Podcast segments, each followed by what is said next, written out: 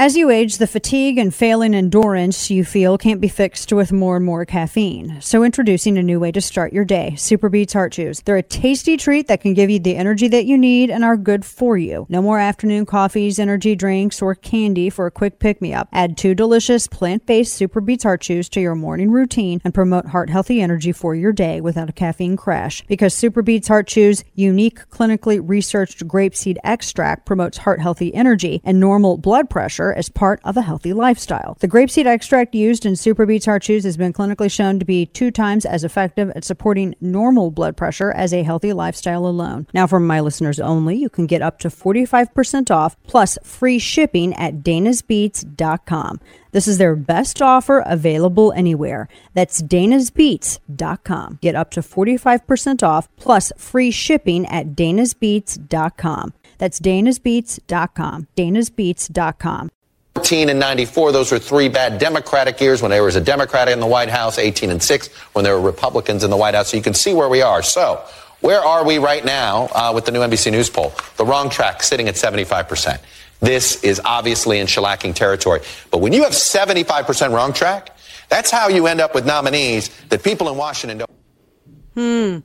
Hmm. Ooh, so yesterday, way crazy. Way crazy. So we had the big primaries yesterday. Welcome to the show. Dana Loesch here with you.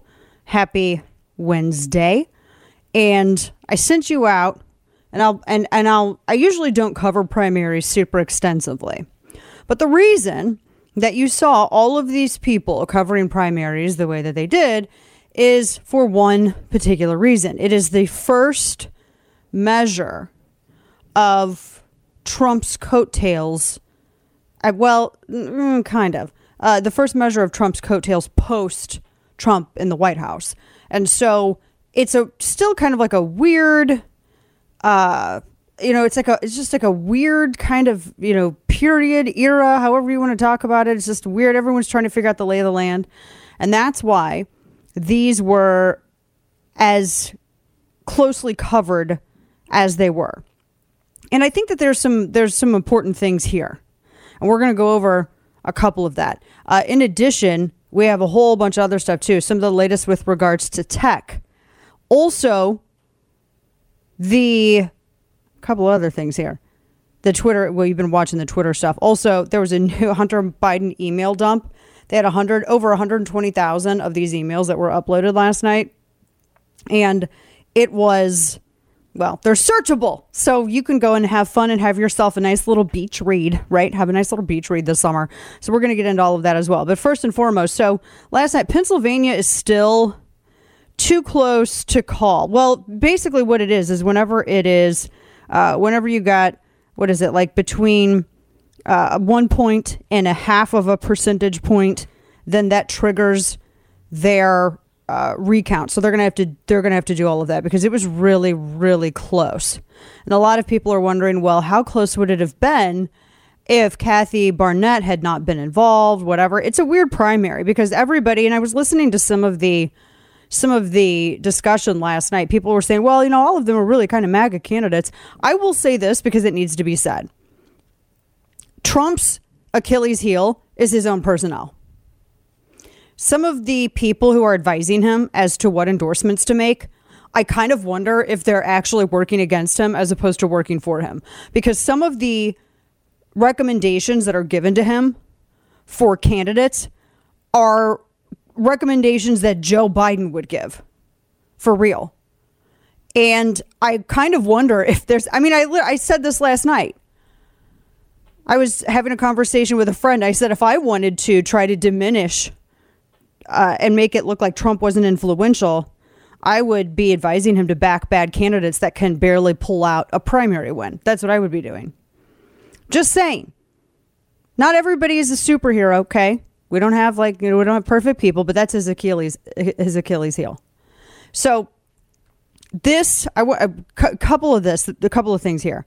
So in Pennsylvania, it's basically Oz versus McCormick at this point, right? I mean, they're still they're still kind of weighing in on that, waiting for. I guess they're doing the recount.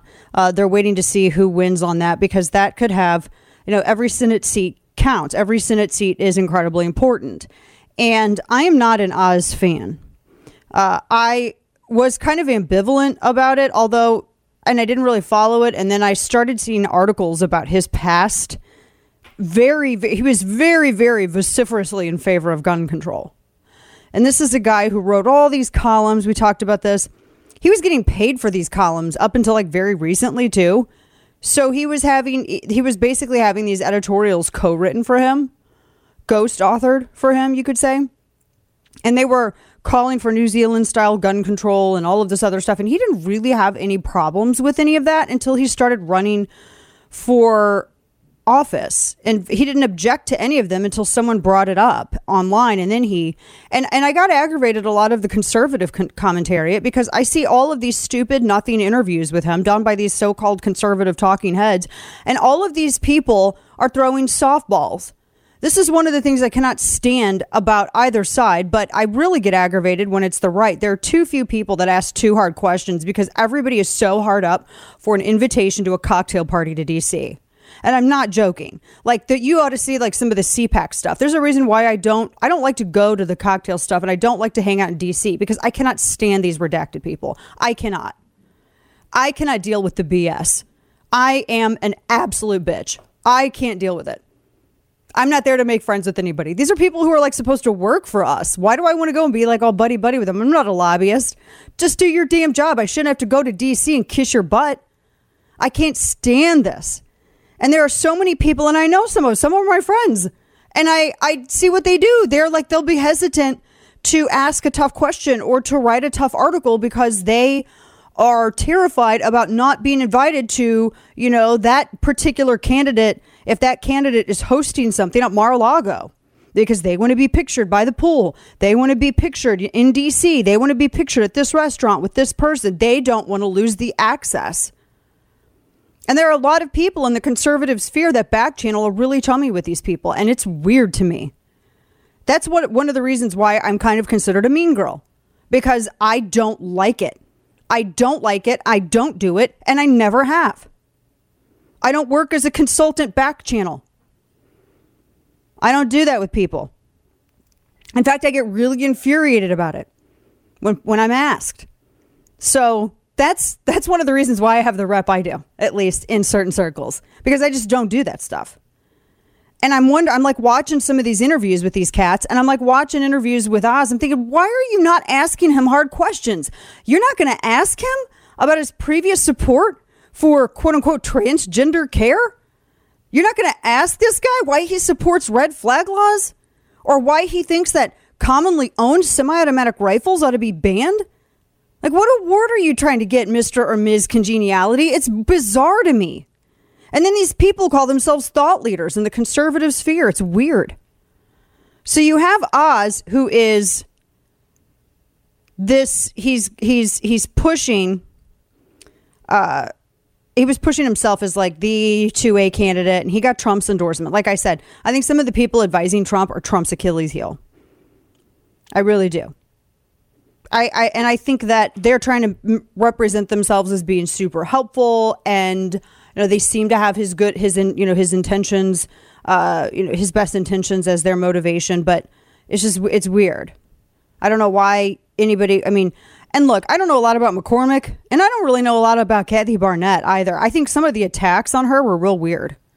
Uh, but Oz, dude, I mean, it's you know you're you're either are or you're not. So I, it's just odd. Anyway, so they're neck and neck. We don't know who's going to be. We really don't know who's going to be pulling out on that yet. So we'll see. We keep an eye on it. That John Fetterman dude, he's indistinguishable from Oz on guns. So either way, I mean, if Oz wins or Fetterman wins, Pennsylvania will get themselves an anti-gun senator. You know that much. This guy just got a pacemaker and he won his primary seat right after that. He's got me blocked on Twitter. He called me like a name one time. Like he went off of me and called me a B and all this other stuff. Then he blocked me. I'm like, okay. I don't even know who you are, but all right. So, and then you have, uh, uh open this up. It was really busy in Pennsylvania last night. Good grief. And then you have Doug Mastriano. So the media is going to go after him. This is what you're going to see happen. So this dude won the Republican primary for governor. I don't know a lot about Mastriano. I mean, he seems like he's conservative. This is what, and sidebar, this is also one of the reasons I don't really like endorsing except in states where I live or races where I personally know people involved or where grassroots people that I know and trust and have known for years are like, look, Dana, here's the, here's the 411 on this. Um, because I just think it's your responsibility. It's not my responsibility to tell you who to vote for. I'll tell you, you know, the garbage about these candidates, but you ultimately have to make that decision. I don't believe in welfare uh, politics. I don't believe in outsourcing who you're going to vote for by just listening to, let's see what the talking heads say. That's your responsibility. You are a citizen. That is your privilege and your right. And you should take it seriously. So, like I said, I don't know a lot about Mastriano. What I do know is that the media hates him, and that gets me interested because they say he's one. Let me pull this up. They say he's he was there apparently at the rally on January sixth, and that he believed in voter fraud, and so apparently that was just enough to make everybody upset. And we'll talk a little bit more about this, but they're going. I already see what the media is going to do. They're going to try to frame all of the GOP with this guy, and I'm just the GOP can be really bad at fighting back in a lot of instances. So it was really, really busy in Pennsylvania last night. It's a really, Pennsylvania was just, it was a very interesting look. It was a very interesting, uh, I, I, I, think, a, a very uh, odd kind of post Trump measure, right? So, and we'll you know, we'll kind of we'll kind of see. They've been very very busy in Pennsylvania. But yeah, the Mastriano he announced his candidacy in January, and uh, Trump endorsed him, and so we'll see. But they're they're now now's the time they're going to really go after him. All right, so North Carolina, uh, what's his face? Madison Cawthorn is out. I'm not a fan of Madison Cawthorn. Uh, I'm not a fan of Madison Cawthorn uh, for a couple of reasons. One of them is I don't know what the hell he did in DC. What did he do at this time in DC? When I hear more about a candidate's antics and I hear more about them running their mouths than I do about them raising hell over legislation, pushing legislation, um, there were a lot of freshmen. And I like to use Lauren uh, Boebert as an example.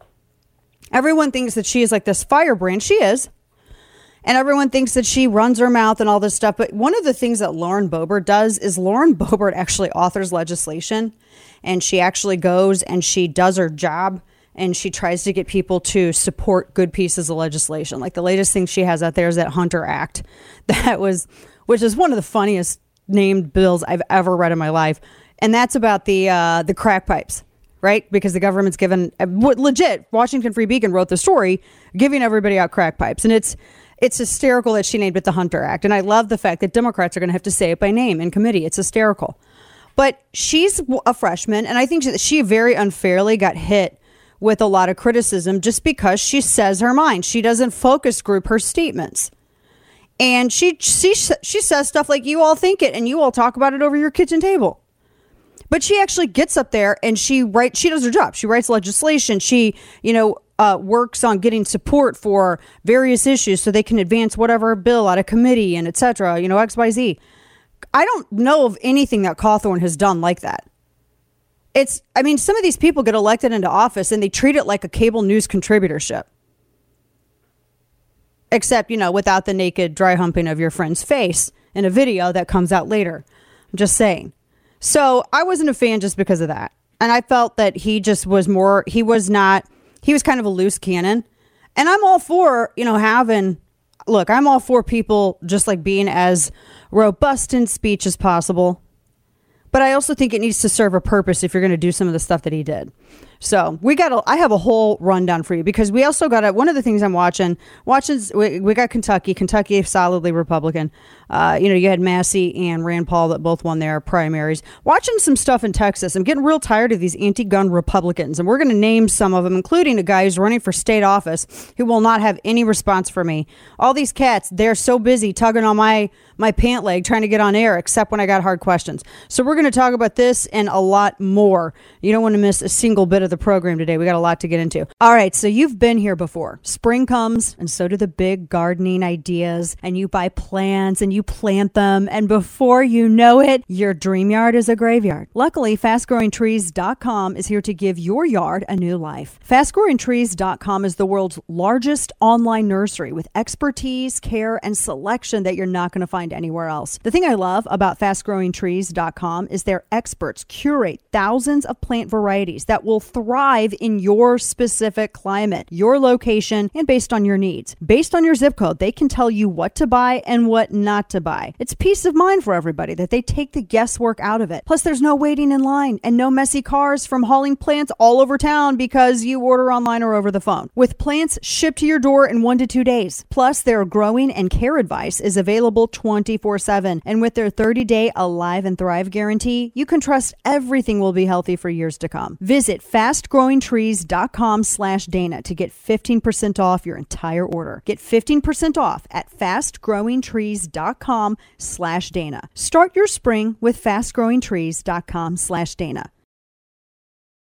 And now, all of the news you would probably miss. It's time for Dana's Quick Five, brought to you by Keltec. So, first up here, this uh, new fear that's being promoted monkeypox. So, the CDC has raised alarm over a monkeypox outbreak after six Americans were potentially exposed to the virus. They shared a flight with some UK patient, patient zero. Uh, this was after about two dozen potential cases of this rare virus was found in Europe. They said that individuals set within a three row radius of the British patient zero on a May 4th flight. They were traveling from Nigeria to the UK. The Brit was the first case. The one doctor said that potential cases would be monitored for 21 days. 12 cases have been detected so far. Uh, apparently, there's like no. I mean, there's always something. It looks kind of gross, though. It is a viral infection, and it looks nasty. But I don't know. Like, it looks really nasty. It's gross. But I mean, I don't know. Like, they, you get headache and swollen lymph nodes, and it's a it's a rash, and it goes through different stages. It's like a grosser chicken pox, is what it looks like. So, yeah, yeah. Uh, also, a couple of the other things here. So, McDonald's, they've totally left Russia after three decades. Now do China because let's see how let's see really how tough everybody is. Biden's press secretary is getting some humorous comments because she was wearing a $65 Ivanka Trump dress in her first week on the job. It was blush ballet pink. That was the color, in case you were wondering. Stick with us. We got more in store. Never run out of coffee by joining the club with Black Rifle Coffee Company. Black Rifle Coffee Company was built upon the mission to serve coffee and culture to people who love America. As a veteran owned company, Black Rifle Coffee Company delivers on that promise by developing explosive roast profiles with the same mission focus learned as members of the military, and they're committed to supporting veterans, law enforcement, and first responders. When you join the coffee club, you select your perfect roast, how much coffee you want, and how often you want it delivered, and it's all shipped right to your your door for free. Not only do you save a trip to the store, but you also receive special discounted pricing. You gain access to exclusive products and partner brand discounts. Not sure what roast is best for you? Take the Black Rifle Coffee Quiz and get matched to the perfect coffee roast and then join the club. Visit blackriflecoffee.com slash Dana to save 20% off your purchase and your first coffee club order. That's 20% off with promo code Dana at blackriflecoffee.com slash Dana. Fuel your life with America's coffee. Black Rifle Coffee. Listen to the Dana Show live on the Audacy app. Weekdays noon to 3 p.m. Eastern Time. You know, the the, the reality is uh, that that Twitter at this point, you know, has uh, a very far left bias. Um, and I, I, would classify myself as, as a moderate, and you know, neither Republican nor, nor Democrat. Um, and in fact, uh, I have voted voted overwhelmingly for Democrats uh, historically, overwhelmingly. Like i am not sure I, I, might never have voted for a Republican, just to be clear. Right. Um, now, now this election, I will. Hmm.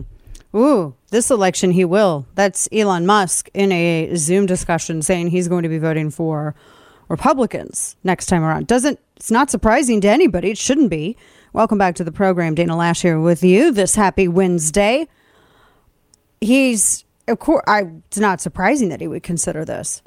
I just hope that Republicans don't screw it up. I got one more point about this whole Pennsylvania thing because people can be so fickle, and I get it because politics is about what have you done for me lately, not as opposed to what have you done for me, you know, in the course of your political career. I get it, but I have to say, I thought this is real weird. I don't know if you guys saw this. The um, let me pull this up. One of the ads, and we're going to talk about media bias and the, some of this ridiculousness coming up. One of the ads that um, the Oz camp attacked the, and I'm not just to clarify, I have not come out and support anybody in Pennsylvania. I don't care. You guys can figure out. You guys figured out what you wanted to do. I didn't need to come in and say anything. I do think it's hysterical though that the Oz camp uh, went at the Barnette camp. They had an ad out and they said that Barnette supported a law that released criminals from prison. Do you know what law they were talking about? They were talking about the First Step Act that Trump signed and got a lot of accolades for. That was his whole bill. That was Trump's thing. And they and the uh, the guy that he endorsed was attacking the other Republican in the primary over the guy who endorsed him's bill. Wild, man, it's just wild. This is all this is all so crazy. Honestly, this is this kind of stuff. Republicans can be super stupid on things.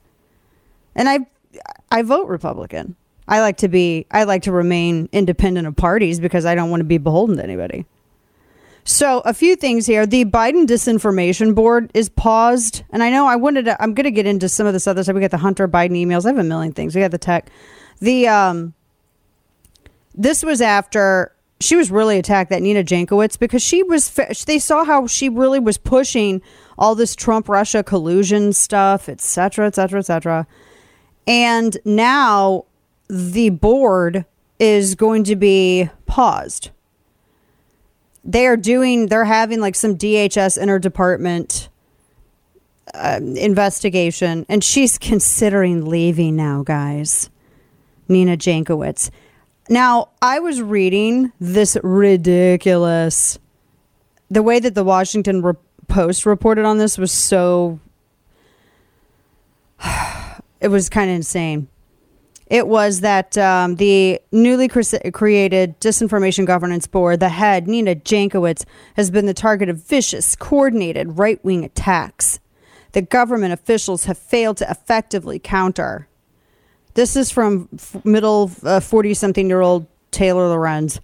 She immediately wants to make it look like this woman is, you know, she's the victim. She was talking about victimizing, how she was going to victimize all of us and how she was going to control how we all speak and what we all share online. This this overwrought theater, uh, annoying Karen. And she, they were really trying to, they're trying unsuccessfully to make Jankowicz look like some sympathetic character. She's not. She's nuts. This broad is nuts.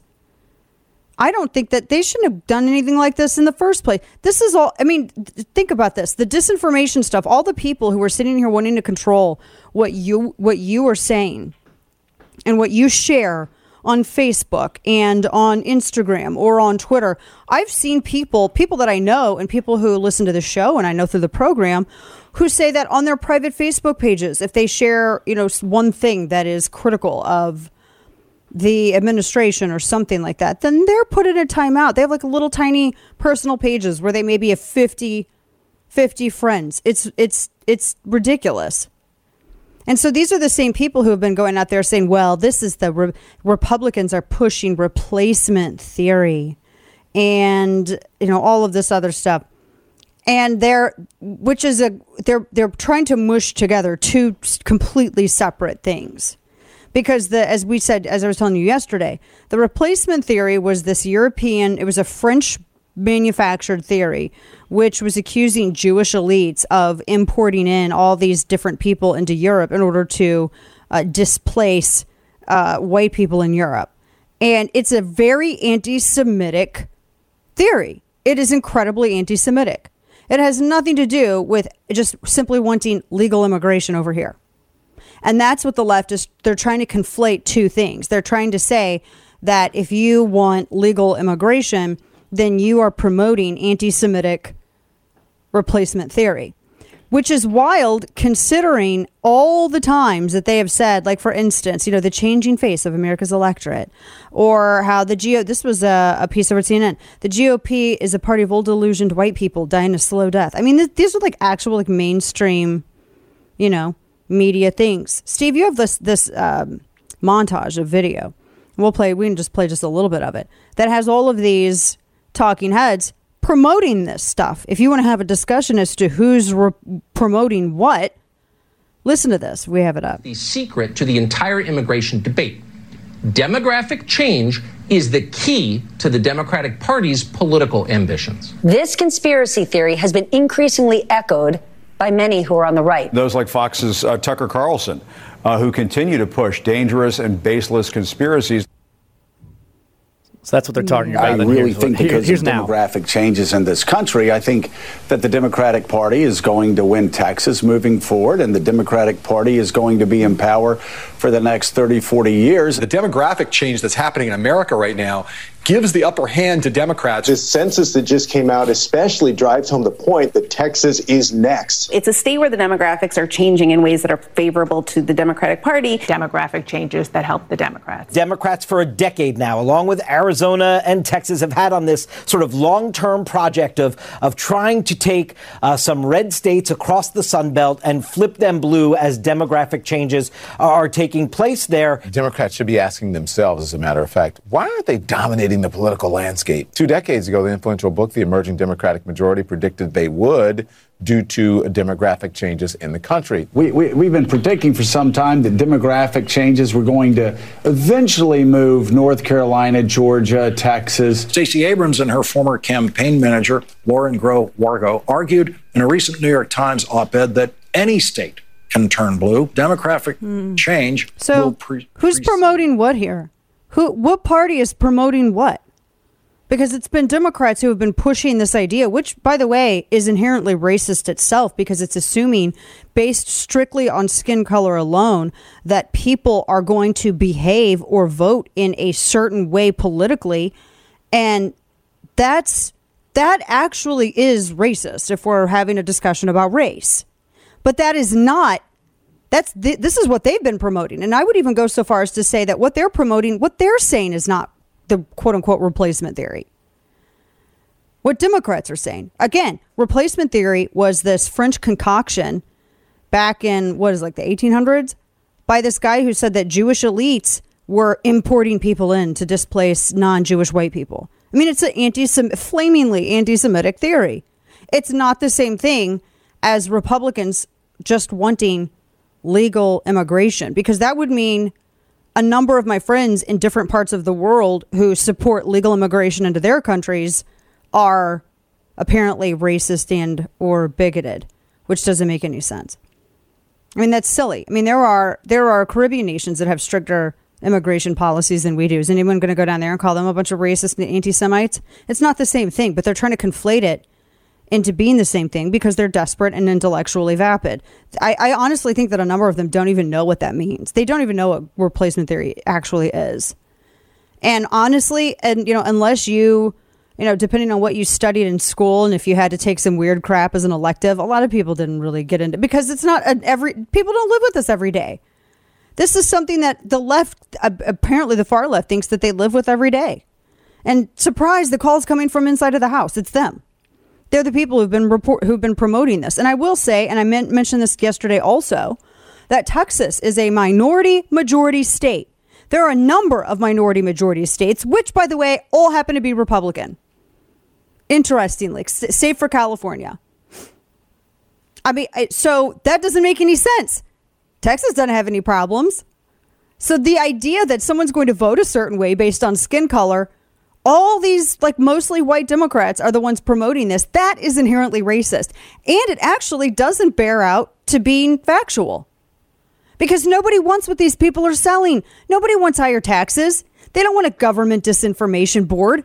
They don't want to be, they don't want to be charged with sexual uh, uh, sexual harassment if they use the wrong pronoun. If they call a guy with balls a, a, a he instead of a she they don't want to get hit with sexual harassment. That is not what anybody wants I mean, not only, I mean, it's incredibly, the more I think about it, the more insanely offensively racist it is what they're promoting. Nobody wants what they're selling. Now, speaking of that disinformation board, Nina Jankowicz apparently has officially resigned. So this came in like right before we went to air. So it's not even an hour old, but she has re- officially resigned good. And it looks like the, the board may be done. It looks like that because it's stupid and it's unnecessary, is why. It's one of the dumbest things I've ever. And to have this freak show, she's just not a likable person. She seems pushy and high on her own farts. All she does is flood her own social media with photos and videos of herself. She is the duck lip queen who takes photos of herself and puts them all over her social media. She loves to sing in a horribly off key falsetto it's just bad. It's all around bad. And to have this complete total cringe pro as the head of some kind of idiotic disinformation board is just a fecal storm of nut jobbery. I don't even know how else to describe it. It's, it's nonsense.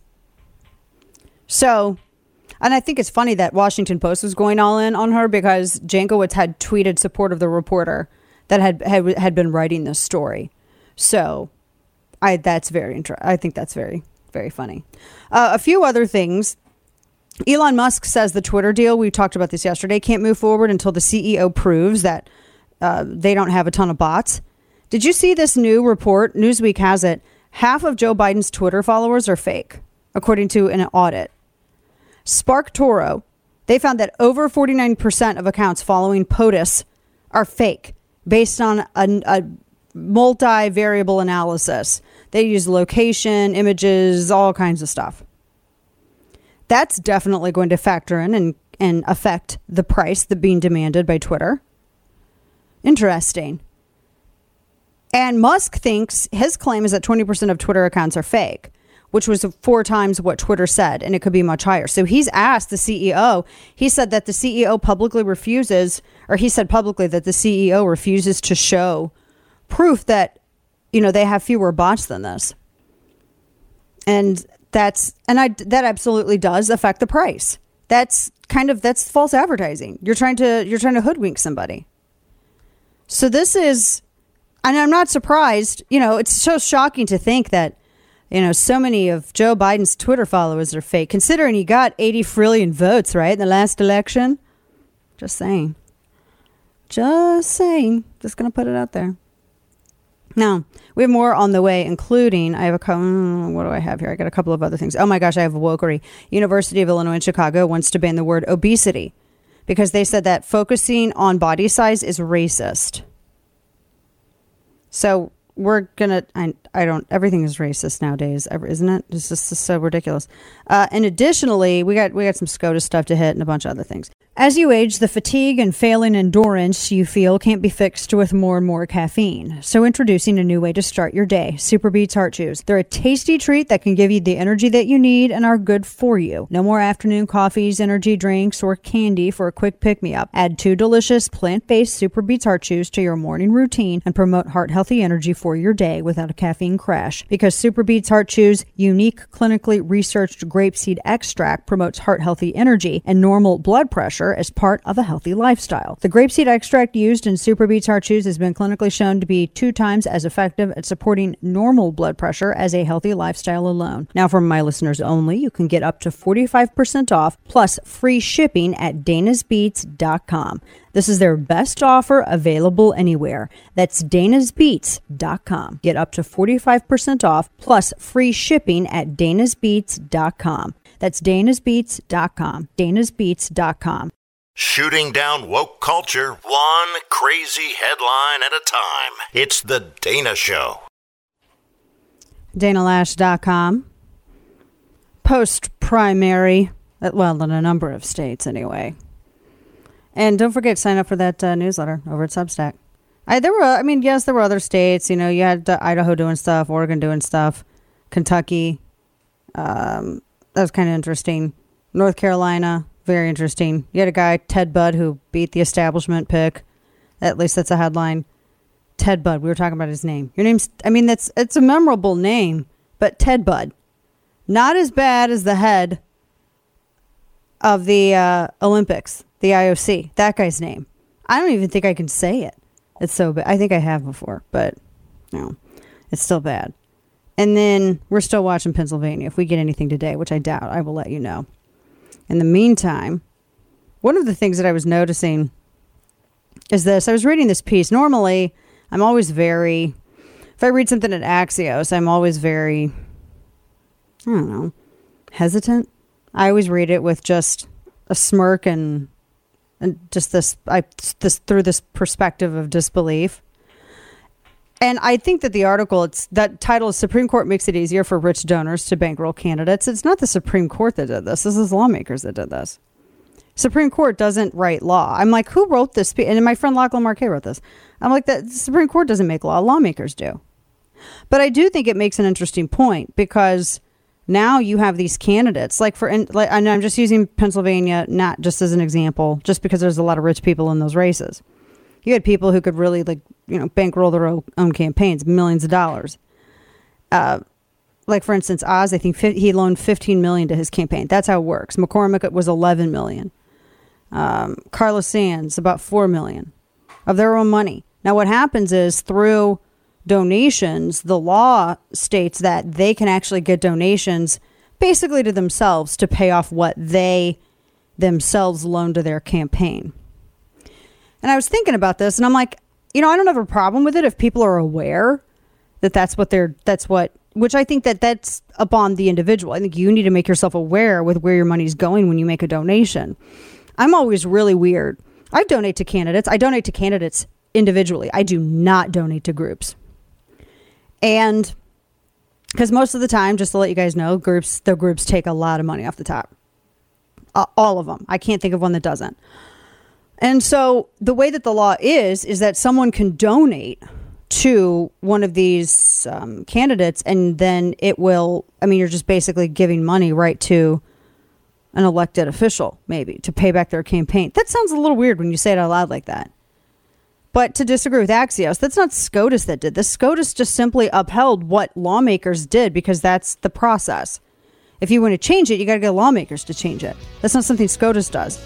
We got another hour in store. Senator Marsha Blackburn coming up too. Don't go anywhere. More the Dana Show after this. Folks, how much control do you really have over your finances? So lately, we've seen an all out assault on freedoms and liberties by the government mask mandates, vaccine mandates, vaccine passports, everybody trying to limit whether or not you can even go to a grocery store or restaurant. And we've seen how quickly the government can infringe on your personal freedoms, and they do the same with your finances.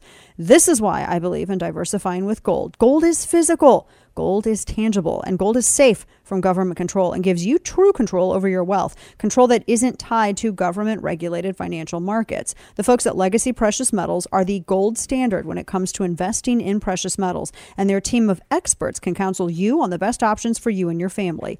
Take control of your financial situation and call Legacy Precious Metals at 866 580 2088 or visit them online at legacypminvestments.com and download their free investor's guide. That's legacypminvestments.com. Legacypminvestments.com. It really is kind of horrible to think that uh, journalists with national and international capacity are putting together this type of nonsense. I think the president did a great job. I wish he had done a lot of this a lot sooner, and we need a lot more from uh, the left and the middle.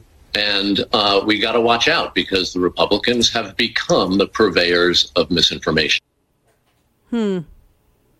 Wow. So that's Carl Cameron, who I've met before. I actually, the first time I met him was at like this Tea Party thing in uh, Nashville years ago. He was covering it for Fox. I was kind of shocked to hear him say this. Welcome back to the show. Dana Loesch here with you. Sign up for my newsletter over at Substack, chapter and verse. Find me at danaloesch.com as well. And you can look at all of our stuff on the socials. I was shocked, not be, I was shocked because I know that he's he leaned left, but I always, from everything that I know of Carl Cameron and his work, he was more of, um, at least publicly, he was moderate in how he would discuss things. And he did his job. He really would keep his bias out of it, which is which is why I find it weird that now he's like an editorialist on MSNBC. It's just weird to see people who do hard news go over to MSNBC and do what they're. It's just odd. But when it comes to disinformation, I really do think that you can complain about Republicans. You could complain about Republicans and, and things that some people might say. But when Republicans controlled Congress, they weren't going out there telling everybody like, "Oh, look at these horrible, you know, these these Democrats, these people on the left, they're horrible. They want to they they want to enslave everybody, et cetera, et cetera." They didn't. That's not what was said. You have the administration right now that's accusing anyone of disagreeing with them, whether it's on green energy, which they love green energy, but they hate Tesla. I don't. And that's like a you know that's an this is an American company. It's just weird. They they say one thing, but yet their actions for that policy that they espouse completely betray it. And if you criticize them on demanding that everybody receive a shot, even regardless of whether or not they're naturally immune, et cetera, et cetera, then you're a bigot racist. Everything makes you a Nazi, apparently. That's, you know, working with and colluding with the Kremlin through an agency, and that's Fusion GPS, which should have registered under Foreign Agents Registration Act. It's not actually, I mean, I don't know why nobody's done anything about it, but they're not registered with FARA. I know I talked to Andy McCarthy about that um, once a few uh, months ago, and he was saying that's not really something that, you know, it's kind of like the Espionage Act that nobody really prosecutes, except for Obama, nobody really prosecutes anybody underneath that. Uh, but they technically, for all intents and purposes, you know, they're, viol- they're in violation of FARA. And under Obama Biden, there were people busted for being in violation of FARA that did less than what Fusion GPS did. Then they would take this this oppo, leak it to the press. The press would write all these stories about it. They would take these stories from the press. They present it towards the FISA in front of the FISA court to use this as uh, as the, the to predicate uh, getting surveillance uh, warrants and and tapping phones and spying on regular, average, everyday people that happen to be working with Donald Trump's campaign if you want to have a discussion as to what is disinformation and what isn't, and then going out and saying that there was this massive Russian collusion, or the Alfa Bank thing, which was completely debunked, and people had to retract that story, and now a guy Sussman's going to jail.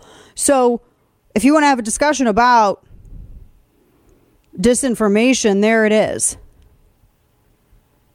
It's just odd. It's just it's just so odd. It's odd to hear Carl Cameron say that. Never meet. He's, he's not my hero, but you know the phrase "never meet your heroes," right? Okay, so we we're going over the primary. We've also we've been. I saw this very interesting. Let me break this in. So Charles Gasparino, Charles Gasparino is a guy over at Fox Business. He was saying that legal experts say that if Elon Musk does not go through with the Twitter merger agreement, that it could lead to jail time for Musk if Twitter seeks some kind of injunction to enforce the contract that they're intimating that Musk is in violation of. I don't know who these so called legal experts are. That's really hysterical, and I doubt that would ever happen.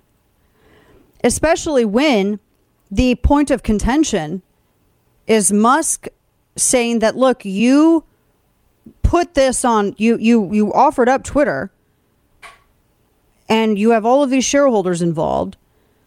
And part of the reason of part of your valuation is that the number of bot accounts is x amount. And that's what you based Twitter's valuation upon is actual real person discussions and interactions etc and now there are things coming out that say it could be much higher than that. And I shared with you. Newsweek wrote about it. Newsweek is not exactly a bastion of conservatism. Newsweek wrote this. They covered this survey that was released, a study that was released showing that half of, basically half of Biden's followers are they're robots. That's that's pretty significant. They said that uh, half of his half of his Twitter followers after this audit, his 22 million over 49% of them are bots. It's 11 million bots. That definitely, absolutely factors into Twitter's worth. So I, I don't know who these, these legal experts are that are saying this to Gasparino, but I would think that there's probably some sort of penalty for misleading your shareholders into thinking that they're getting X amount of real human engagement when in fact they're not. As a way to inflate Twitter's value. So that's why I don't really put a lot of that seems to be really insane hyperbole. Hmm. I don't really think that's going to happen. Now, I wanted to play this audio for you. This was from Project Veritas. And I said yesterday if you are an average to ugly looking dude and a pretty blonde comes up to you, and you're an average to ugly looking dude and you're working for Twitter, and a pretty blonde comes up to you and wants to talk to you about Twitter's right how they how they deal with free speech and what you think of Elon Musk. It is not a woman showing interest in you. It is James O'Keefe.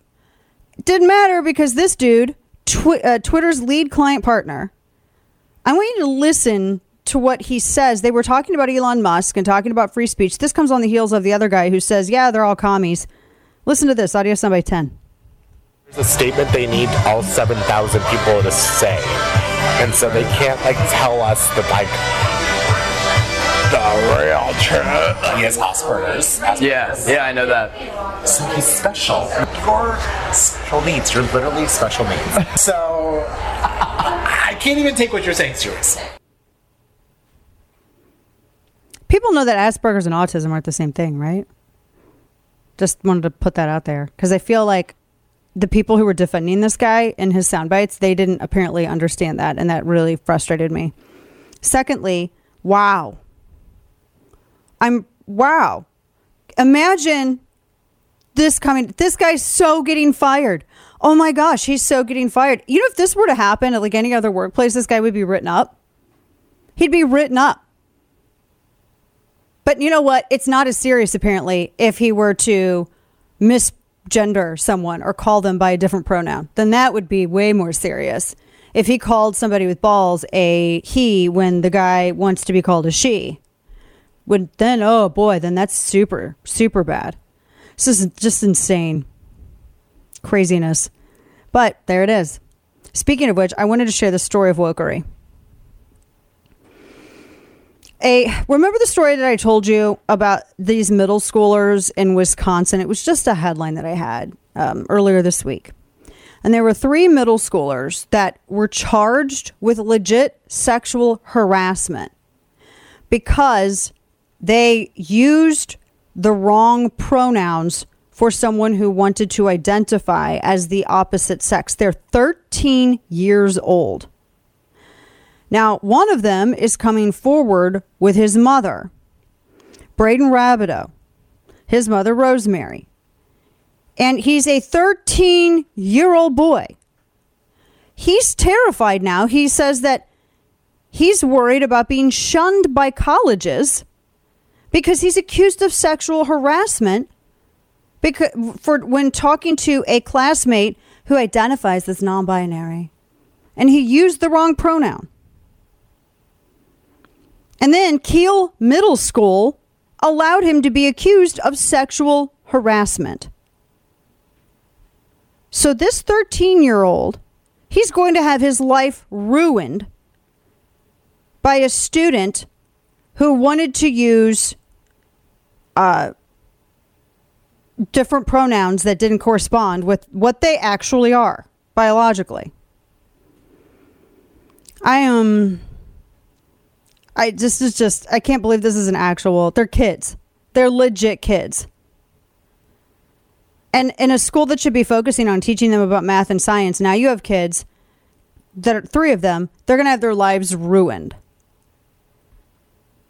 And they're called like they're called all these names, everything else, etc., etc. Mispronouncing is not considered sexual harassment under Title IX because gender identity is not included with the definition of sex within Title IX. Now, that's something that the Department of Education under this administration is trying to change. But it's still stupid, and it's a control of speech. You cannot control how someone speaks. There is no way in hell something like this would ever stand legally because you cannot control how someone speaks. That is censorship. They're trying to force censorship on this school. And to say that using the correct biologically accurate pronoun for someone, to say that is sexual harassment, the same thing as what sexual harassment is actually legally defined as, that's disgusting.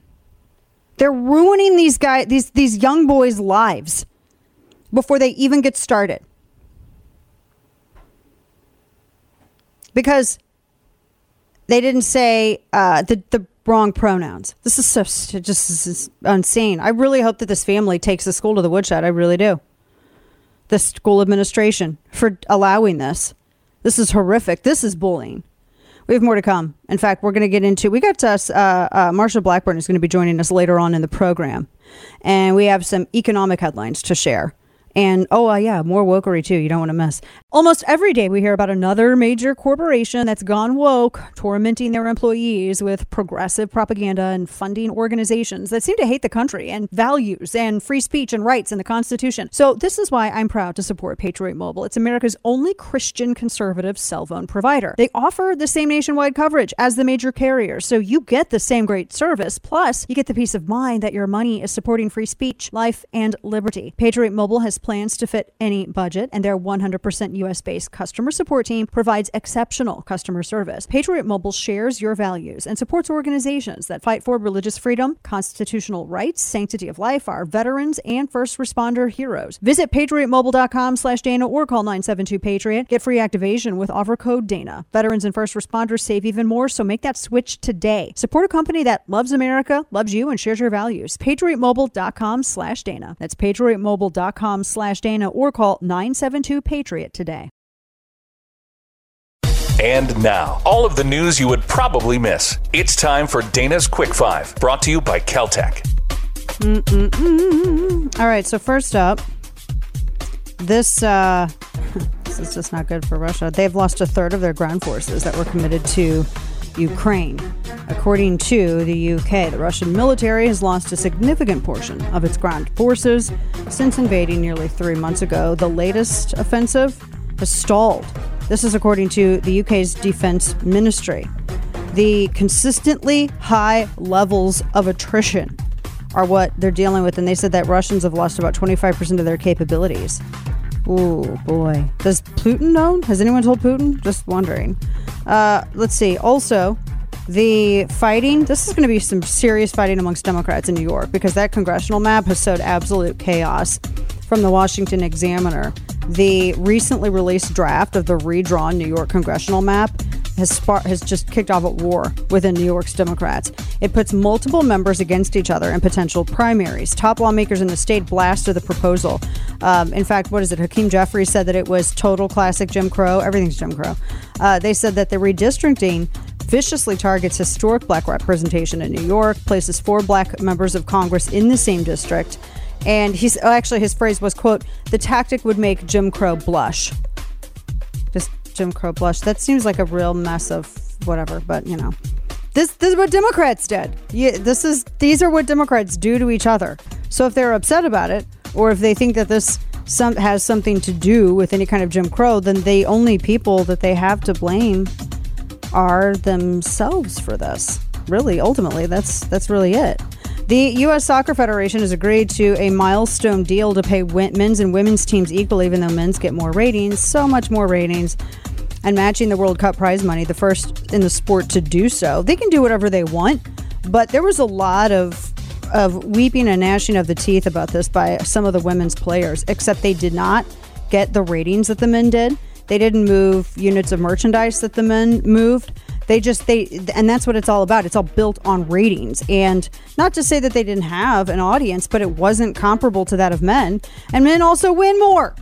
So if this is what they want to do, the Soccer Federation wants to do, they can do it. But it's just, I just think that everything it was predicated upon was bunk. And last but not least, U.S. trade deficit with communist China is climbing.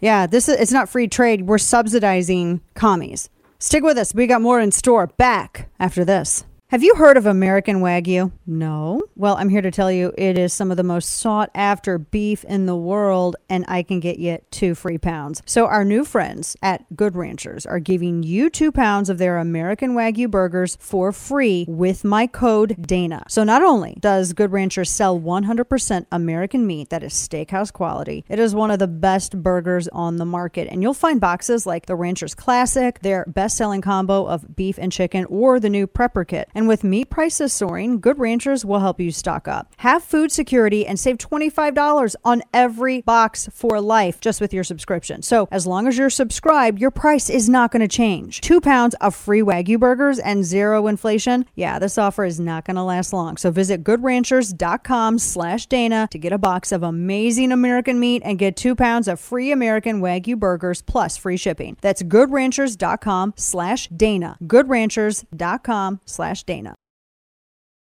When you're stuck discussing politics with your friends, who's the most informed person in the group? Yep, you are. You're welcome. Listen, follow, subscribe. The Dana Show. The internet has radicalized, angry, alienated, lost, and isolated individuals into falsely believing that they will be replaced. That's the word, replaced by the other, by people who don't look like them, and who are therefore in a perverse ideology that they possess and being fed lesser beings. I and all of you reject the lie. I call on all Americans to reject the lie. And I condemn those who spread the lie for power, political gain, and for profit. I mean, that's literally what he did. When you get into the whole Russian disinformation thing, that's literally what he did. He's a beneficiary of it. It was him who decided to uh, push this talking point that his son's very real laptop was non existent and was nothing more than Russian disinformation. This is outright silliness. It's so silly. And they got to they got to quit this. Welcome back to the show. Dana Loesch here with you. Senate Democrats were the ones who canceled the disinformation hearing after the Jankowicz videos surfaced because they were so embarrassing. they that that's at literally what it is.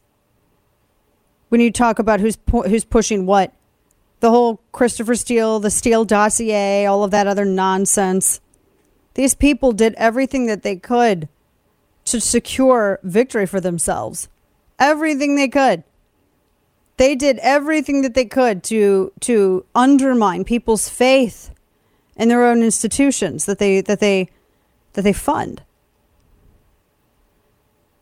These are people who who promoted the whole lie of uh, police shootings. That's that's that's the disinformation.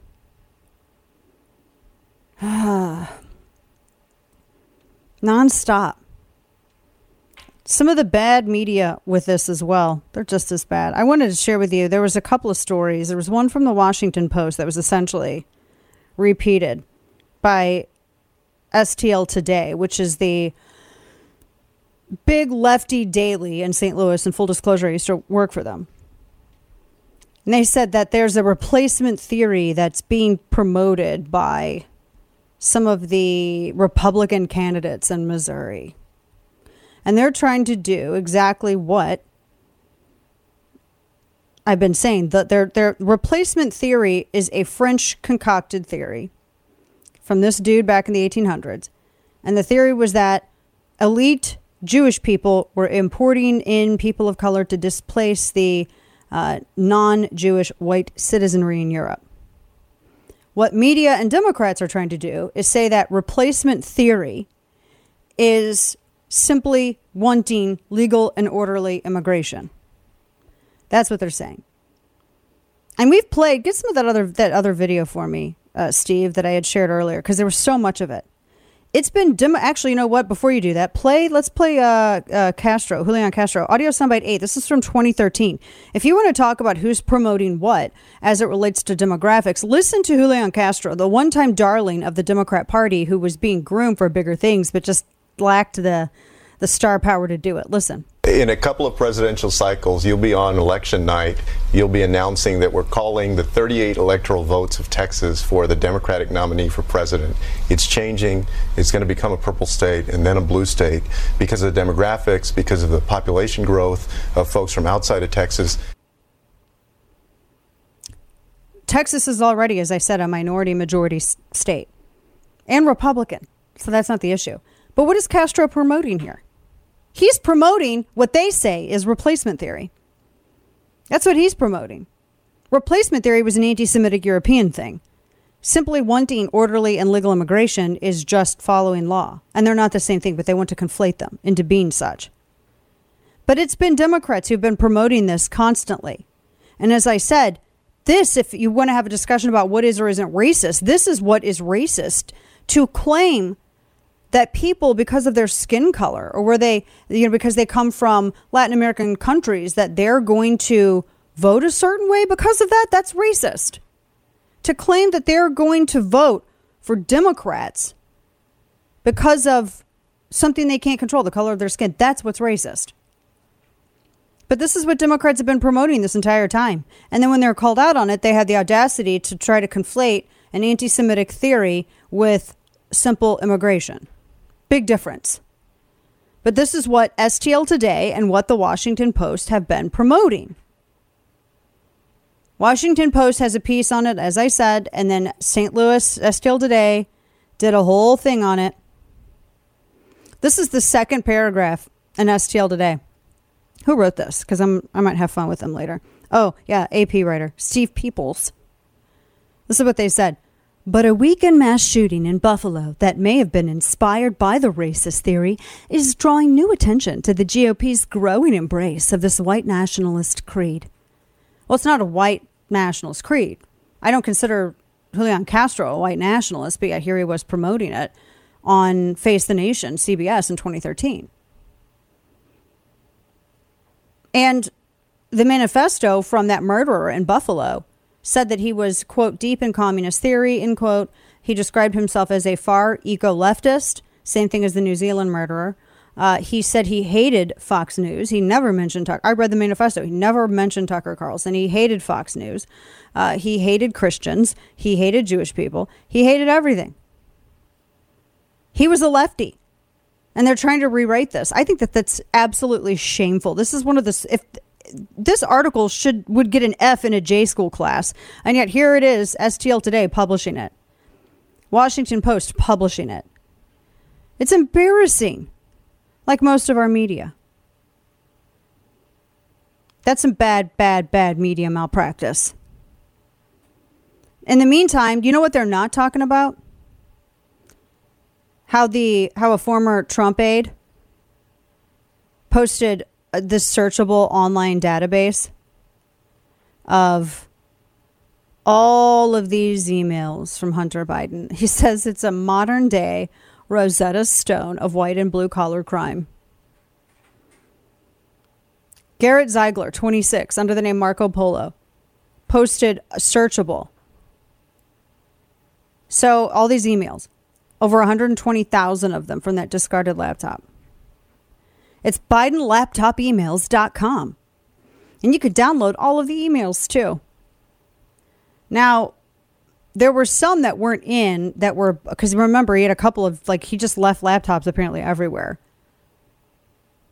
There was one where he described, uh, one of the emails described a, a, a quid pro quo with a Mexican billionaire son saying that he would get him invited to the White House for the inauguration and all of that. Just let me be able to go and stay at your villa. He's stupid enough, Hunter Biden's stupid enough that A, he puts this stuff in writing. B, he leaves his laptop everywhere. And then C, Biden, his his equally dense dad, they're I don't think it I don't think that they're actually I think Hunter's stupid. I think Joe Biden is just so corrupt that he he's so corrupt he seems stupid. Because smart people would care about being viewed as being corrupt. He doesn't because he knows he has a whole army of media and propagandists to go to war for him. All he has to do is say nothing. They've ignored this entire story this entire time. I was one of the people that were suspended on social media for even talking about it. I mean, thousands of people they took off social media. There are so many nasty pictures on it's so gross. It's so gross. He's so gross. And there's there's so much in there. And remember, he's still also being investigated. Hunter Biden is. No one wants to talk about it.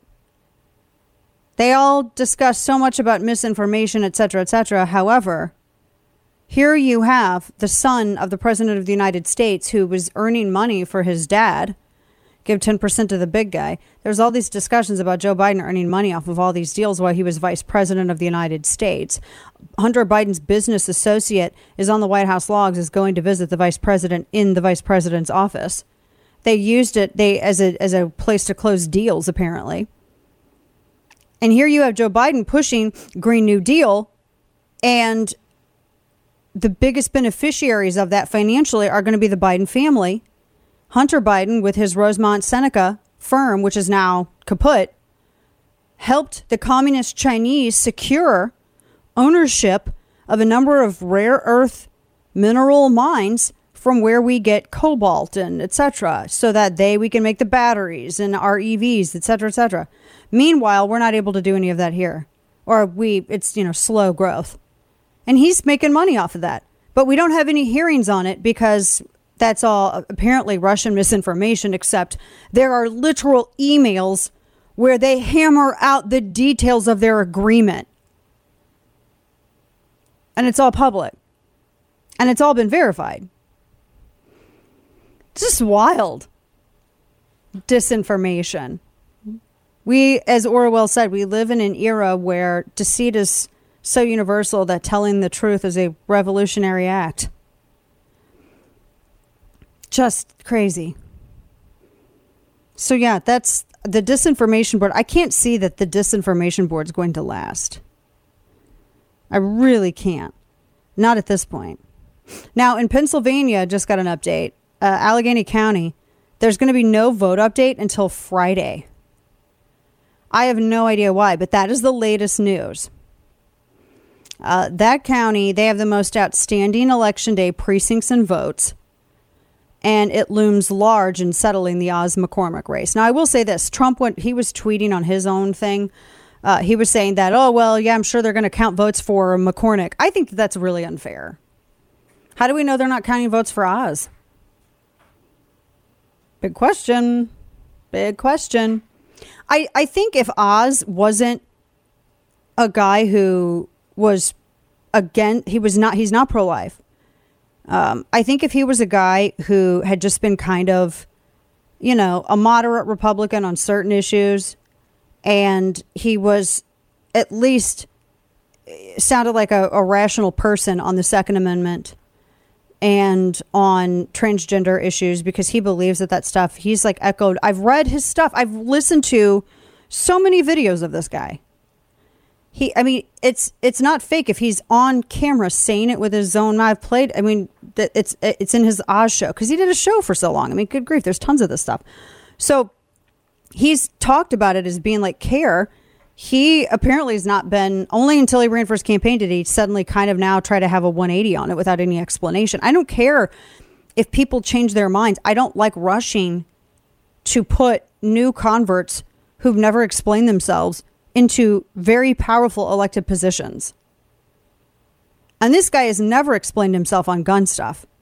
And as far as I'm concerned, because he refuses to, he hasn't changed his mind on red flag laws or quote unquote assault weapons or any of that. He is vi- he is as anti 2A as Moms Demand. And he refuses to explain it. And nobody that he's talked to will ask him questions about it.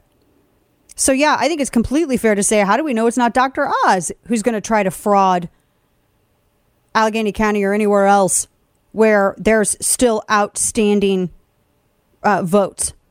How do we know it's not him? Because he's got the record of being disingenuous. So, how do we know it's not him? Elizabeth Warren has a problem with math as the Senate shoots down the Democrats' radical abortion bill. Producer inflation numbers remain painfully high, and it turns out those draconian Georgia election laws are resulting in record early voting numbers. I'm Greg Corombos. Join Jim Geraghty of National Review and me each weekday for the Three Martini Lunch podcast. We'll give you the good, bad, and crazy news of the day for conservatives, and hopefully a lot of laughs too. Join us. Follow the Three Martini Lunch on Apple, Spotify, or wherever you get your podcasts.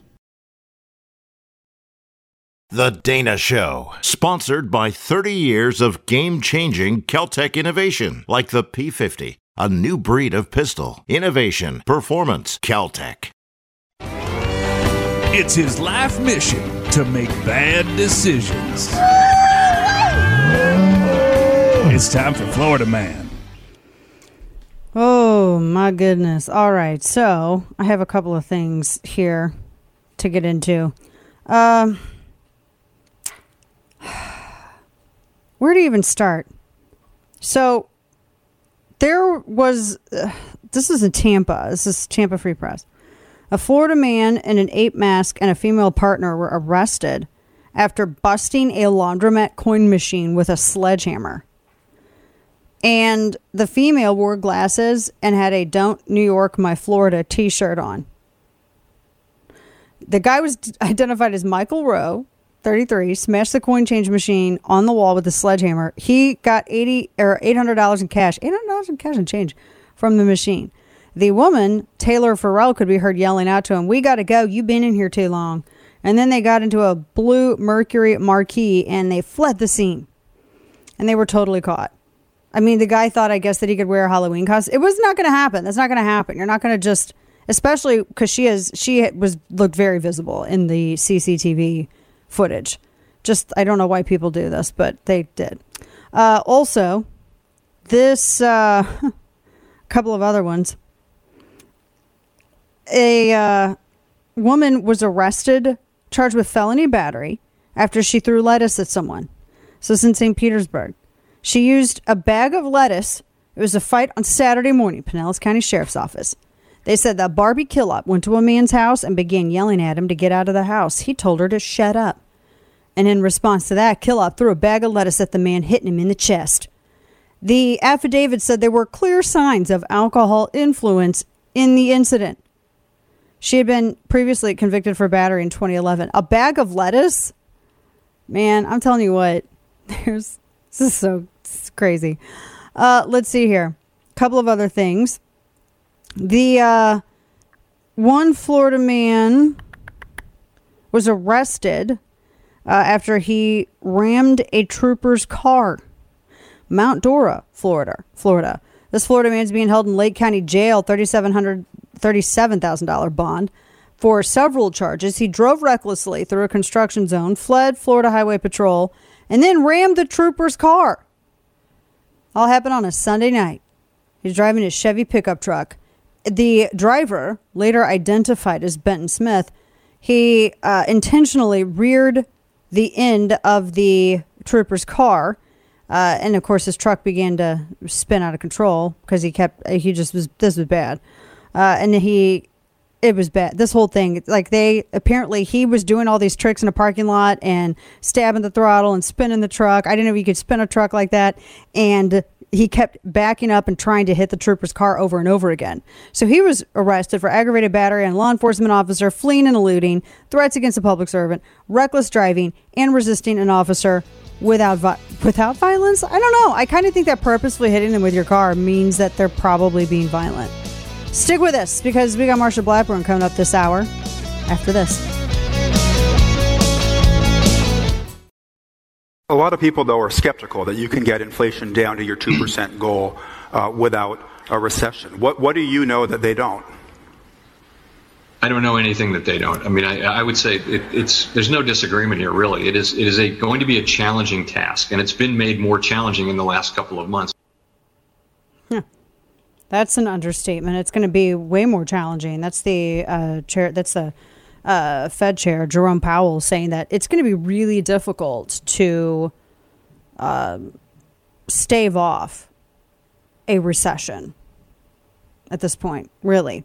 Welcome back to the program. Third hour of the show. I'm your hostess, Dana Loesch. Sign up for the newsletter over at Substack Chapter and Verse. And coming up, Marsha Blackburn will join us on the program because we have a lot to discuss. Title 42 and so much more. Because Mayorkas is trying to couch his words by saying, oh, well, you know, just because we're opening uh, or ending Title 42 doesn't mean the border's open. But I really don't think, not, I, just saying, I don't think that that's going to, that's, that message is going to be received, so to speak.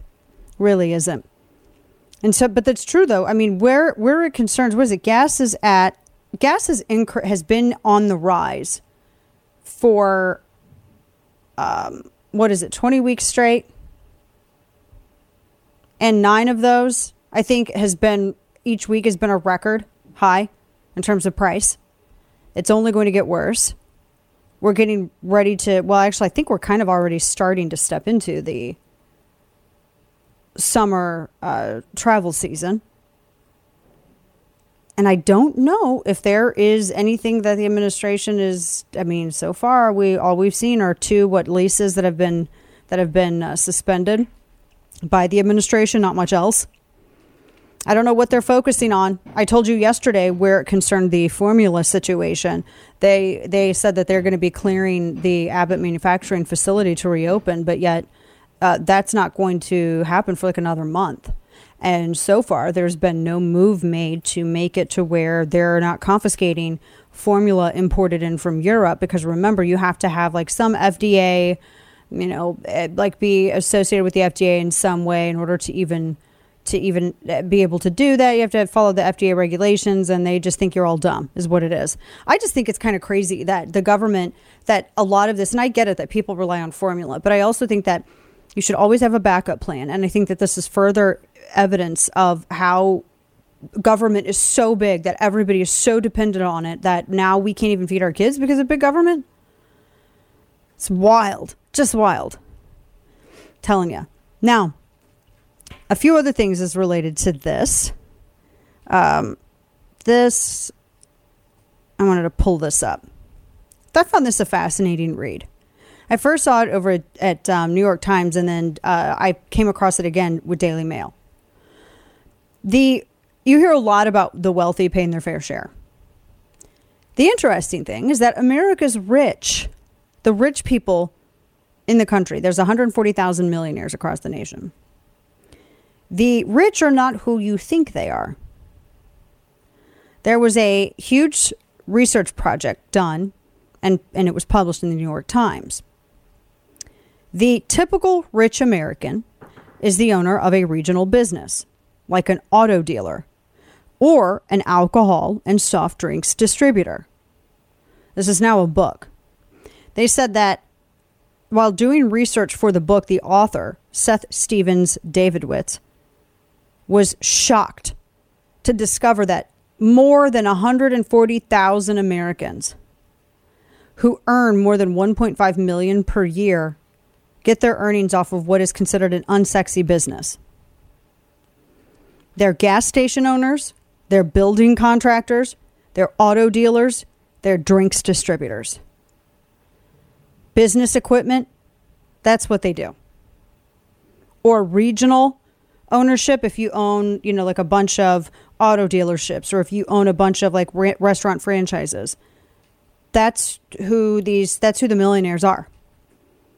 This kind of dovetails with a piece that I read a couple of years ago, and it was a Forbes piece that that got into the whole claim of inherited wealth and that maybe 1% of the rich people in the United States inherit their wealth and it's like the Waltons, uh, the Disney people, all that. But the vast majority, like 99% of them, are what would be considered nouveau riche. So back in the you know Regency, whatever, it's not even think Regency, well, maybe Regency era. That was it was considered new money was considered um, gross. It was you know the unwashed masses. You didn't have the pedigree of old money, and there was this big back and forth struggle. That Gilded Age uh, series actually explores that. You know, all of the, the people who were building the railroads and the shipping magnates and all of this stuff, they were considered nouveau riche. Molly Brown, during the days of the Titanic, was considered nouveau riche. It was actually looked down upon. And in some ways, I think it still kind of is. because people have it in their head, and I mean, mostly leftists, that people who are wealthy get it from someone. And I don't know if it's just because, you know, many people who are on the far left have this ideology that they can't imagine themselves earning or creating that much capital. But, you know, in reality, it, people are going out and earning that for themselves. And not and they're not all glamorous businesses. That's what I love what this survey does. They said that salaries don't make people rich nearly as often as what they they said that uh, they looked at the Census Bureau. Twenty percent of auto dealerships in America have an owner that makes more than one point five million a year. And the first point that he came across is rich, rich people own things. They said that researchers found about three times as many make the majority of their income from owning a business as from being paid a wage. This is why business owners are so important in the American economy. And they said the average record store, like they were looking at over the years, like cosmetic stores and record stores and toy stores. One of the, now sidebar to this, I really want to see because a lot of this is brick and mortar. I think one of the things that we saw with lockdown is businesses have changed a lot. Um, I know a lot of people like buy online. They did before, even more so. You know, they did before the lockdown, but even more so after it, during it, and after it. I'm really curious to to see like people who do, um, like if they have a brick kind of a brick and mortar, it would be like a pop up store. But more often than not, they have like a warehouse. They'll just have a warehouse, and then they sell their storefront is online. I'm really curious as to how that like s- specifically surveying those types of people and if that provides a lasting pathway to you know established earnings established wealth I, I think that's very interesting but they were saying that clothing stores cosmetic stores you know all of this stuff that those they last maybe on average about four years. Now obviously there's some exceptions but on average they last about four years. But they said the other thing that these people do they have these unattractive they're considered by the public as being unsexy businesses right? And they avoid ruthless price competition. Interesting and they have state franchising laws with auto dealers and they even have different regulations with drinks distributors. I went in and i was looking at beverage distributors. That's a, they make a lot of money. And i kind of feel like why am i not in the beverage distribution game? Holy cow. They're making bank. I didn't know that. I mean, I knew that they they you know probably were well off. Oh my gosh. Now, what's fascinating about this is that the beverage distributors, they are protected by a system that was established after prohibition. So, you have beverage companies that can't distribute the products themselves, so that's why you have the distribution, which is weird to me. I totally didn't even know this. So, I went down this like rabbit hole last night. I was reading all about this. It's fascinating. Very interesting stuff. But see, that's who. That, those are who the people that that make the money. They're not the new. It's not. I think all the stuff that you see, like on E, and um, the stuff that you you know you see on the red carpets and that that is. That's just Hollywood. That's not real life. The people who actually make the bank, and it's lasting, and it doesn't matter what's in the box office. It's these people. Fascinating stuff. Very interesting. So, a few other things. I have to tell you, I have this as a headline later on. It's in my it's in my quick five headlines, um, and I want to get to it really bad. I also want to get to this um, University of Illinois. Let me do this one first. University of Illinois Chicago. They want to ban the word obesity because they says they say that focusing on size is somehow rooted in racism. I I know. They said that they published a health brief written by a woman named Amanda Montgomery, and it addresses the weird stigma and fat phobia in public health. I don't think it's fat phobia. They say that focus on body size is racist. They said that a majority of societies actually favored larger bodies. Oh my gosh. I think that's also, I think what she's saying is racist. There's a difference between being overweight and then being morbidly obese. Big difference. Again, people are trying to conflate the two. And of course, it's a white socialist that's writing this. I just have to put this out. That's literally who wrote this. It's a blonde haired, blue eyed chick who wrote this. Just saying. so you don't want minorities to be healthy? Is that what you're saying, Amanda? That's what, it's, what it sounds like I'm reading right here. Good heavens. Now, one other quick thing. Like I said, I had this in my headlines. I'm fascinated by this. It's a weird headline. Uh, I saw it from San Francisco Gate. It says Hawaii's waging a war on aggressive chickens, and the chickens are winning. I think this is hysterical. The AP reported that in the past two months, the city and county of Honolulu set traps in five areas. They caught 67 chickens, costing $7,000. That's $104 a bird. They said, wait, you're laying traps? Why not? I would go out and literally grab one of them. I mean, I'm thinking eggs, I'm thinking hot wings. This is what I'm thinking of. You know, I'm thinking of like chicken tacos. I'm thinking of this stuff.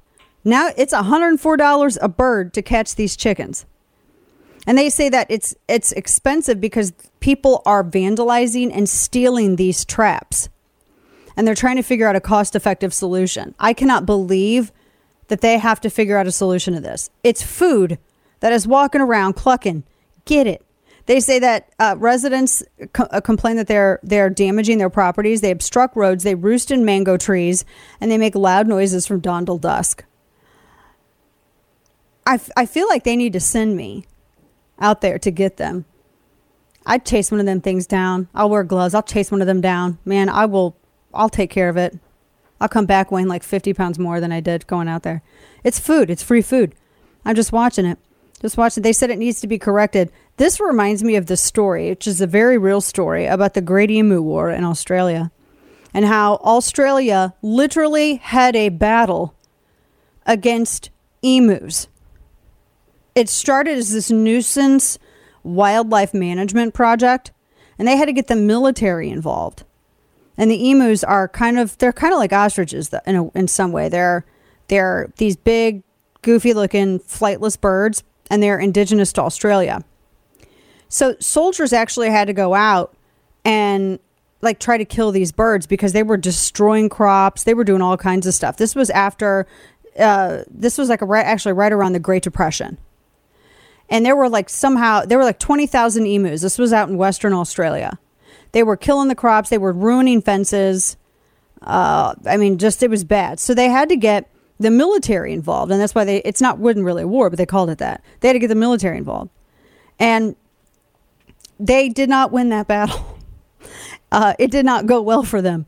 And it reminds me, the Hawaiian Chicken War reminds me of the Great Emu War of Australia. It's just very interesting. And that was in 1932. You should look it up because it's, I just think that there's better, there's a lot of examples of bad wildlife management from governments. I'm just saying, let the hot wing fans handle the chicken problem in Hawaii. That's all I'm saying. And now, all of the news you would probably miss. It's time for Dana's Quick Five, brought to you by KelTec. Jimmy Lai is an absolute hero. The Hong Kong media tycoon is set to stand trial in high court over what the CCP is claiming national security and sedition charges. Now, remember, Lai's the founder of the defunct pro democracy newspaper Apple Daily. He's going to be at Hong Kong's court of first instance, and the maximum penalty is life in prison. He's a Christian, he's a free speech supporter. Uh, he was pushing for Hong Kong to not be absorbed by the Communist Party of China and Beijing, and they're punishing him for it now. Remember, they went after Apple Daily, which had to cease operations last June after the CCP arrested all their senior executives and froze all their assets.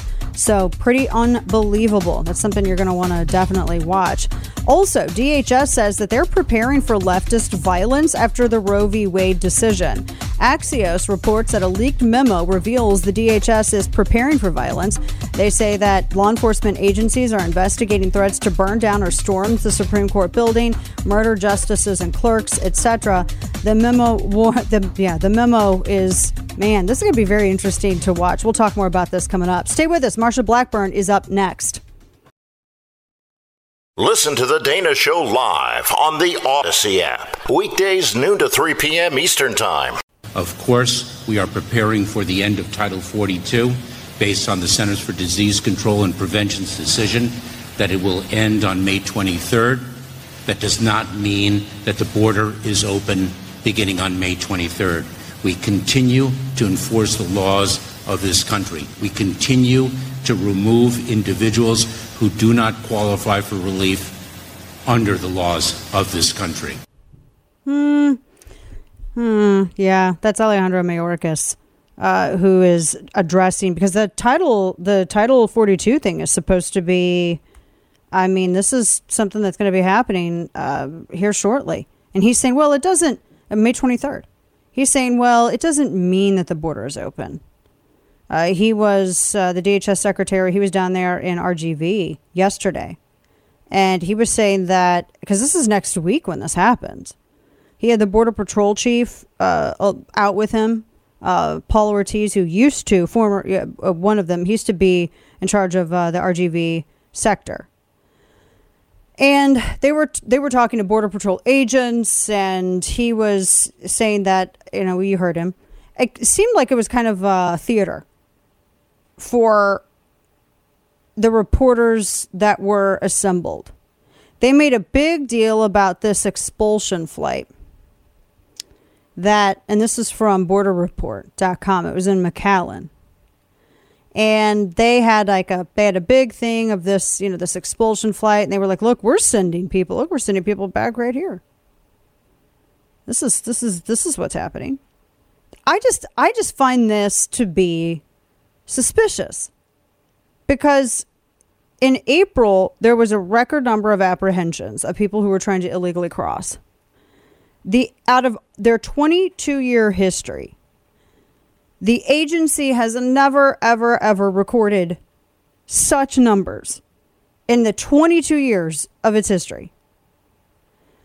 And I can't even imagine what those numbers are going to be next week when the 23rd hits and you have Title 42 that's out.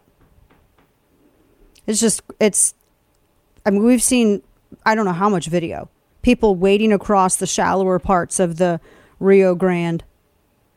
And I just find this trip from Mayorkas to be, I don't know, suspect. It's going to be bad. It's going to get bad next week.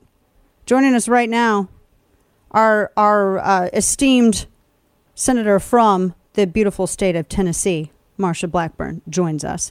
Uh, I think we, I believe we have her. Do we have her, Steve? Okay, there we go. Senator Blackburn, good to speak with you. She joins us by phone from D.C. Senator, good to have you. It is good to be with you. Thank you. I, I wanted to get your opinion on this trip that uh, DHS Secretary Alejandro Mayorkas made to the border. He was in the RGV sector, and I I'm just really curious as to what you think because he he it, the timing to me it seemed like it was theater. And he's kind of trying to get ahead a little bit of the 23rd, the Article 42 being lifted just next week. And this is on the heels of numbers coming out uh, for how April there were more apprehensions in April. I think the higher the highest number in the entire uh, history of the agency of DHS in 22 years. But did you think that this was a genuine good show? Because it just seems that he went down there and they had this, you know, this expulsion flight. They did some theater, but but what are they actually going to do with personnel and and resources? I mean, where, where what are they going to do to help Border Patrol deal with this, you know, 42 being lifted? Because 23rd, I mean, just next week, it's going to be these numbers are going to be even higher. Uh, Dana, you know, when you look at the mistakes that this administration is making, first of all, they don't address problems. They wait for something to become a crisis. They try to tell you that what you're seeing is not what you're seeing and what you're hearing is not true. Now, that is their modus operandi. That's how they approach it all. And I I honestly think they thought he was going to go that, down there and they were going to say no problem. We've got this under control. See the border is under control. And he gets down there and they find a 600 yard long I think it was tunnel they're using for drugs. They have thousands of illegal immigrants coming coming across the Rio Grande. We've all seen the footage of them just lined up and walking through that water, the cartels have all of these people. Cartels are global organizations. Last mm-hmm. year, there were people from 160 different countries that came to our southern border to illegally enter our country. We know this. And I, I, I think that what he ended up doing was drawing attention to how out of control this border is. So uh, I think it backfired on him. It sounds like it. We're, we're talking to Senator Marsha Blackburn. It sounds like it did backfire on him because, I mean, if they already had a record number of apprehensions in April, there, I mean, I've heard everything from it could be double, it could be triple. And he, it, it too, is also weird because I, he told border agents, oh, we're, we're going to get you help for, for controlling the border. Well, where was Yeah. this? Where was this this offer? Because there have been all these border state governors that have been asking the same thing. He he goes down there now and offers this. Well, he goes down there saying that, but like I said, the whole thing kind of blows up, and there's the tunnel. Yeah, you know, and you've got all these people coming across. Right now, with Title 42 in place, you have 6,000 people a day presenting at the southern border. They estimate that it is going to be 18,000 people per day. Now, oh my gosh. 18,000. Now, Tennessee has 345 towns. 90% of those towns are 18,000 or fewer citizens. So it is the equivalent of a typical Tennessee town coming across that southern border every single day. California, it would be the cities with a population of 18,000 or less in California, 76.8% of their cities. Nevada, 86.5. Arizona, 90.8. Colorado, 91.1%. Illinois, 90.3%.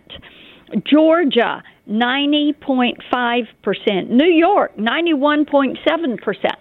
So think of it for your listeners, think of it in that vein. How many cities in your state have a population of 18,000 or less? Look at that city. It is the equivalent of the population of that city.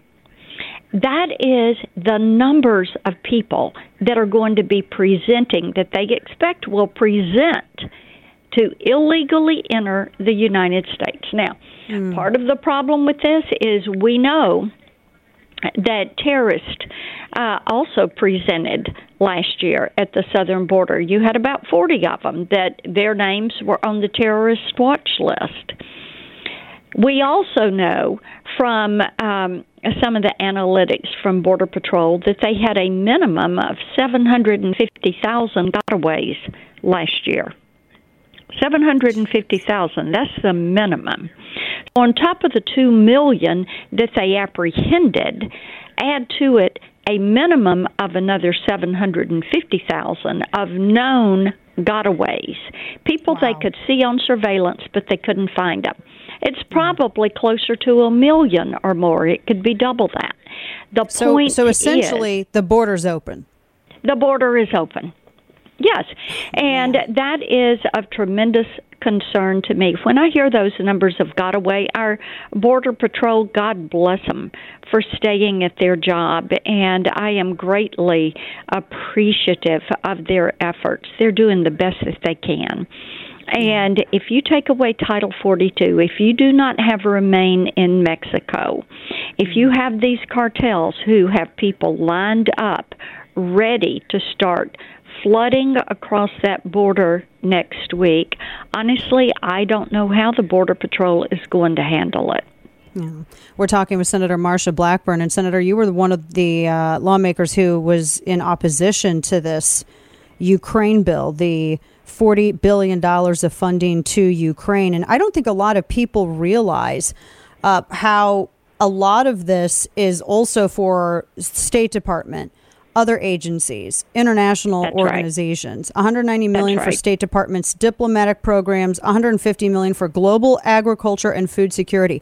We're dealing with a baby food baby formula shortage here, and we're giving 150 million dollars to, some global agriculture group. Uh, all, I mean, there's there's some uh, 54 million additionally to the CDC. Uh, that it's su- supposed to be some sort of bilateral assistance to Ukraine. Talk to us a little bit about this because this is not just about. It sounds like a slush fund, honestly. Well, and that was my concern. First of all, there were no accountability metrics that were on this funding. We want to know who the money is going to, when the money is going to be released. There's still money in the pipeline that has not been used for Ukraine. And we've had a terrible time figuring out when that money was going. I support the Ukrainian people and what they're doing in defending their country, and I want to make certain they have everything they need to defend their country. But, Dana, as you laid out, there is a portion of this, which I'm all for. I would vote for what is going into military assistance. Where I did have questions and why I voted no was because there were no uh, controls or accountability measures. Mm. There was money in there to go to the State Department and to different uh, non governmental agencies and USAID things that really had nothing to do with the fight in Ukraine. Right. There was money in there for the Ukrainian government for um, pensions and uh, things of of that nature. We need to be focused on helping the army with what they need to defend themselves and carry this out. Uh, there was $110 million in there to rebuild the U.S. Embassy. We don't need to be doing that right now. What we need to do is be sure Ukraine has what they need to defend themselves. Mm-hmm. And mm-hmm. uh, I just had a problem with another $40 billion that was going didn't have the accountability or the controls and what we need to do is make certain we're putting money into securing the southern border. We do have the baby formula our, our money smartly. Yeah, Exactly. Right. I have I I got two quick things to ask you. Talking sure. with Senator Marsha Blackburn, I appreciate your time with us. Uh, we got about maybe a little bit about two minutes left, but I wanted to ask you really quickly as well. Um, first off, the uh, the formula shortage. Uh, hearing that it may not be till next month before the Abbott facility is up and running, and that all seems to be at uh, the discretion of the FDA and government agencies. Uh, what do we know about that? Is that I mean, could we, or is there any any effort underway by the administration to stop cracking down on imports from Europe? I've said we need an Operation Warp Speed, and we need it now. Mm. and yes. we need it on baby formula. Uh, the FDA needs to get that plant with Abbott open immediately. Let Abbott move forward opening that plant. And then the FDA and USTR need to waive the restrictions on baby formula coming from. Um, Canada, the EU, and the UK and get that into our supply chain immediately. You know, those are two things they could do today. They mm-hmm. could have mm-hmm. done them last week, they could have done them two weeks ago, two months ago. They knew about this issue last fall they didn't do anything. They say they started working on this in February, but so far there has not been a deliverable that we can point to mm-hmm. and say this is what is going to help. Right, right. Last quick question for you, Senator Blackburn. The Disinformation Board came out today. Uh, the woman that was uh, supposed to head this has apparently stepped away from it, Nina Jankowicz, and we're hearing that uh, the administration paused this insane board that was about censorship. Uh, you say, which I agree with, pausing is not enough. It needs to be permanently shut down. No oversight. Eh, we don't even know wh- who's all on this board except for the woman who was running it. Apparently, uh, do can we can we get like I guess confirmation from lawmakers that, that that y'all got this shut down? This was crazy. This is very Orwellian.